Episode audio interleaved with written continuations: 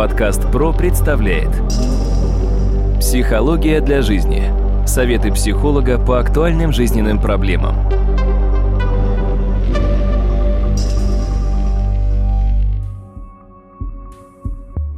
Здравствуйте, дорогие друзья! В эфире подкаст «Психология для жизни». У микрофона Сергей Чебатков. И я хочу сразу представить моего собеседника. Это кандидат психологических наук, доцент, профессор Дмитрий Смыслов. Дмитрий, здравствуйте. Здравствуйте, Сергей. Дмитрий, сегодня я хотел бы поговорить с вами о такой насущной проблеме, такой глобальной экзистенциальной проблеме, как ощущение себя лишним, ощущение себя брошенным, ощущение себя ненужным. Скажите, пожалуйста, почему возникают э, такие состояния, насколько они опасны для человека и, собственно, как можно с ними бороться? Вы знаете, тема очень интересная, я бы сказал, она довольно актуальна с точки зрения запросов клиентов, потому что встречается она очень часто. На Западе существует определение субботние, пятничные, воскресные дети. Это те дети, которые были зачаты, ну, случайно. Как бы, да? У нас есть такое выражение, что женщина, может быть, не хотела ребенка, и как бы вот сложилось так, что она его родила. Получается, часто люди с детства, а правильно сказать, даже еще начиная с внутриутробного развития своего, начинают ощущать некоторые весьма специфические моменты. Первое. С чего все начинается? Плод прекрасно чувствует на биологическом уровне опасность для собственной жизни. То есть опасность собственного существования. И отсюда, когда мать или родители ставят под вопрос необходимость существования плода, в любом случае мать начинает по-особому переживать, это сказывается на ее организме, и организм передает информацию плоду. Плод фиксирует это как ощущение тотального недоверия к внешнему миру. То же самое может быть связано и в младенчестве, когда ребенок еще мал для того, чтобы какие-то вещи осознавать, но он чувствует опасность, которая может для него быть. Эта опасность может быть связана с его заболеваниями какими-то, может быть связана с жизнью или смертью. А второй момент, они могут быть связаны и с некоторыми вопросами, которые, опять же, между родителями могут вставать. То есть это могут быть взаимоотношения, это могут быть дополнительные нюансы. И прошу обратить внимание на то, что в целом вообще-то уже здесь закладывается основная матрица будущего сценария. Когда-то к Сократу пришла пара и спросила его: «У нас скоро родится ребенок, с какого периода нужно воспитывать?» Сократ посмотрел на них и сказал: «Вы опоздали, нужно было начинать с зачатия». Наш классик отечественной психологии Борис Герасимович Ананьев говорил, что начинать историю развития человека нужно именно с момента зачатия. То есть на самом деле, насколько родители желают ребенка, насколько он для них важен и нужен, что они вкладывают в него. Человек родился, и он уже на подсознательном уровне понимает, что он не нужен, что он лишний, что он неудачник какой-то, да, если можно так сказать. А как это начинает с детства вот проявляться, вот эти сценарии? Вы хорошо заметили сценарий неудачника, но это больше западный подход. Я бы сказал другое. В русском менталитете это больше сценарий лишнего человека. Проявляется это в том, что то, что он делает, его начинание, не вызывает никакого интереса, никакого проявления внешнего мира, или часто ему об этом говорят, что он здесь лишний, что он здесь гость, что он вообще здесь ни при чем.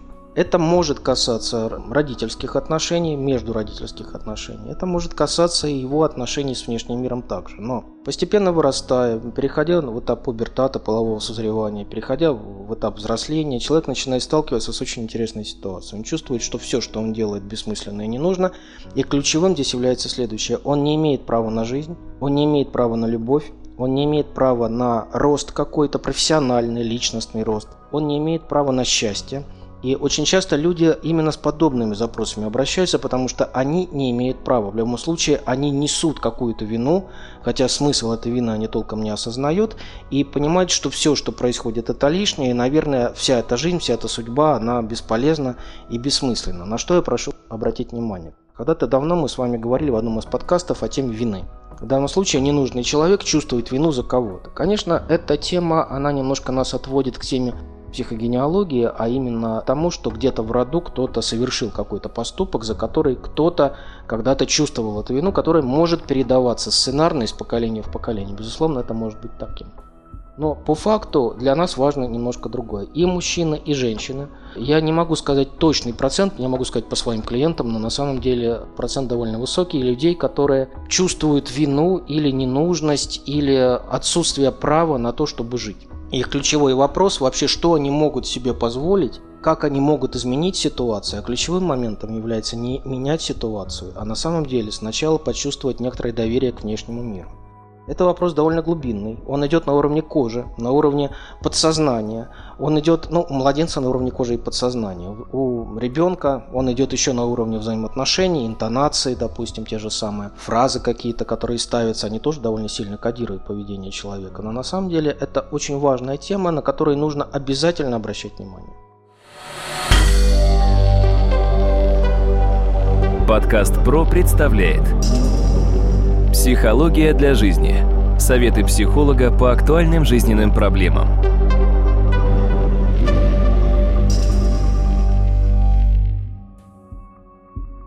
У меня такой вопрос. Ну вот, скажем, человек, еще не осознавая того, что он лишний, ну как-то вот в детстве ему об этом все время говорили, может быть, не напрямую, но как-то показывали. Вот это подсознательное недоверие, оно начинало формироваться. В конечном итоге человек вырос, формировался, ну каким-то образом состоялся. И, наконец-то, он, наверное, понял, что вот причина в том, что он ощущает себя лишним и ненужным. То есть, как вот в других каких-то вот фобиях, нужно в первую очередь самому это понять, да? Либо можно этого не понимать, а прийти к психологу, и психолог все расскажет, что картина достаточно ясна. Либо человек обязательно должен сам для себя понять, как лечение алкоголизма. Я алкоголик, вот мне надо лечиться, мне надо решать эту проблему. Либо же все-таки психолог здесь может помочь, даже если человек сам этого до конца не осознает.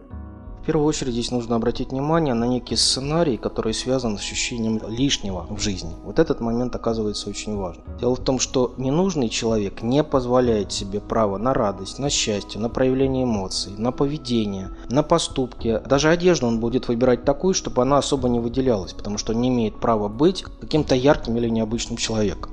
То есть этот момент довольно существенен. Дальше. Каким образом это можно вычленить? Во-первых, глубинное чувство вины или ощущение ненужности. Вот один из случаев из моей практики. Мать сказала сыну: «Лучше бы ты погиб, чем твой отец».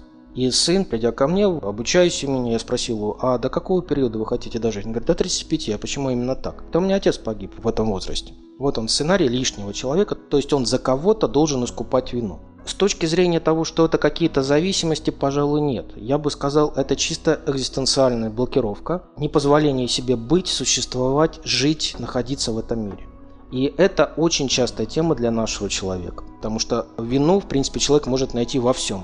Если у него что-то не получается, это какой-то рок, фатум, судьба, проклятие. Есть разные мифы, которые позволяют очень неплохо эти вещи чувствовать. Но с другой стороны, повторюсь, это мифология. И в данном случае мы должны понимать, что лишний человек, во-первых, должен понимать, что он ощущает вину. Во-вторых, то, что он не позволяет себе радоваться, жить, любить, удивляться, развиваться, потому что он не имеет права. И третий момент, очень важный, это, в принципе, приводит его к ощущению безысходности, и отсюда часто начинают возникать мысли по поводу суицида, по поводу выталкивания себя из жизни, по поводу того, что он лишний. И, допустим, тот же самый Лермонтовский-Печорин очень хорошо вписывается в этот конструкт. Но если мы помним биографию самого Михаила Юрьевича, то в целом это очень хорошо также вписывается и его собственный сценарий.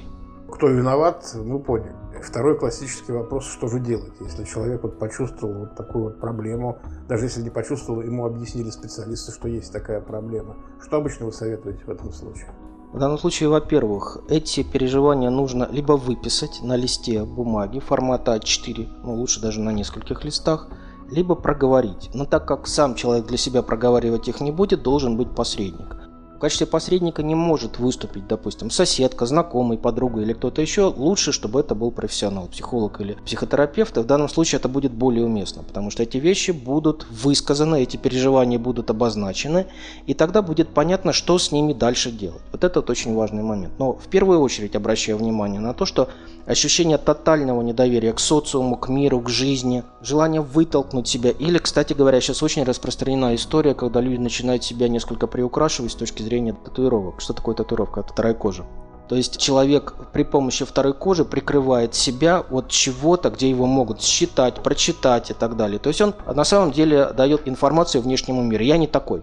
Вы думаете, что я такой, а я немножко другой, потому что у меня какие-то украшения, допустим. Они дорогие, они интересные, они модные и так далее. Но по факту получается это некая маскировка, я бы даже сказал, некоторый вариант социальной мимикрии. То, что, допустим, в биологии тоже довольно часто встречается, когда насекомые пробуют каким-то образом мимикрировать под кого-то. Вот специфических пчел или ос и так далее. Не ешь меня, я ядовитый. В данном случае первое — чувство вины, второе — это ощущение недоверия к миру, и третье — это понимание того, что выхода нет. К сожалению, в осенне-весенний период очень часто именно подобные люди приходят к довольно печальным мыслям по поводу своего существования. Поэтому в данном случае, если подобное появляется, крайне желательно, чтобы человек обращался именно к специалистам, повторюсь, психологи или психотерапевтам. Но это не безысходная ситуация, из нее есть выход. То есть, если обратиться к психологу, то есть можно как-то проговорить это, найти выходы. Во-первых, нужно будет проработать вариант доверия к внешнему миру. Просто такие люди обычно не доверяют и себе, не умеют расслабляться, не умеют доверять другим людям, не умеют доверять себе, поэтому они часто склонны к перепроверкам себя, перепроверкам других людей, потребности держать на дистанции других людей. Но с другой стороны, когда у них возникают какие-то варианты, они сразу говорят: это не мое, потому что я недостоин этого, и у меня ничего не получится. А если получается, они это обесценят и скажут, что все это на самом деле было подстроено, ничего не стоит, он абсолютно ничего не стоит так же. Одним словом, Дмитрий, если человек чувствует, что он не нужен, если чувствует депрессию, подумывает о том, чтобы расстаться с жизнью, вы рекомендуете обратиться к психологу, и в психологии в современной существуют методы, как реально помочь человеку выйти из этого состояния. Безусловно, да. Большое спасибо, дорогие друзья. Я хочу напомнить, что моим гостем сегодня был кандидат психологических наук, доцент, профессор Дмитрий Смыслов. Вел подкаст Сергей Чебатков. Всего вам хорошего и до новых встреч в эфире.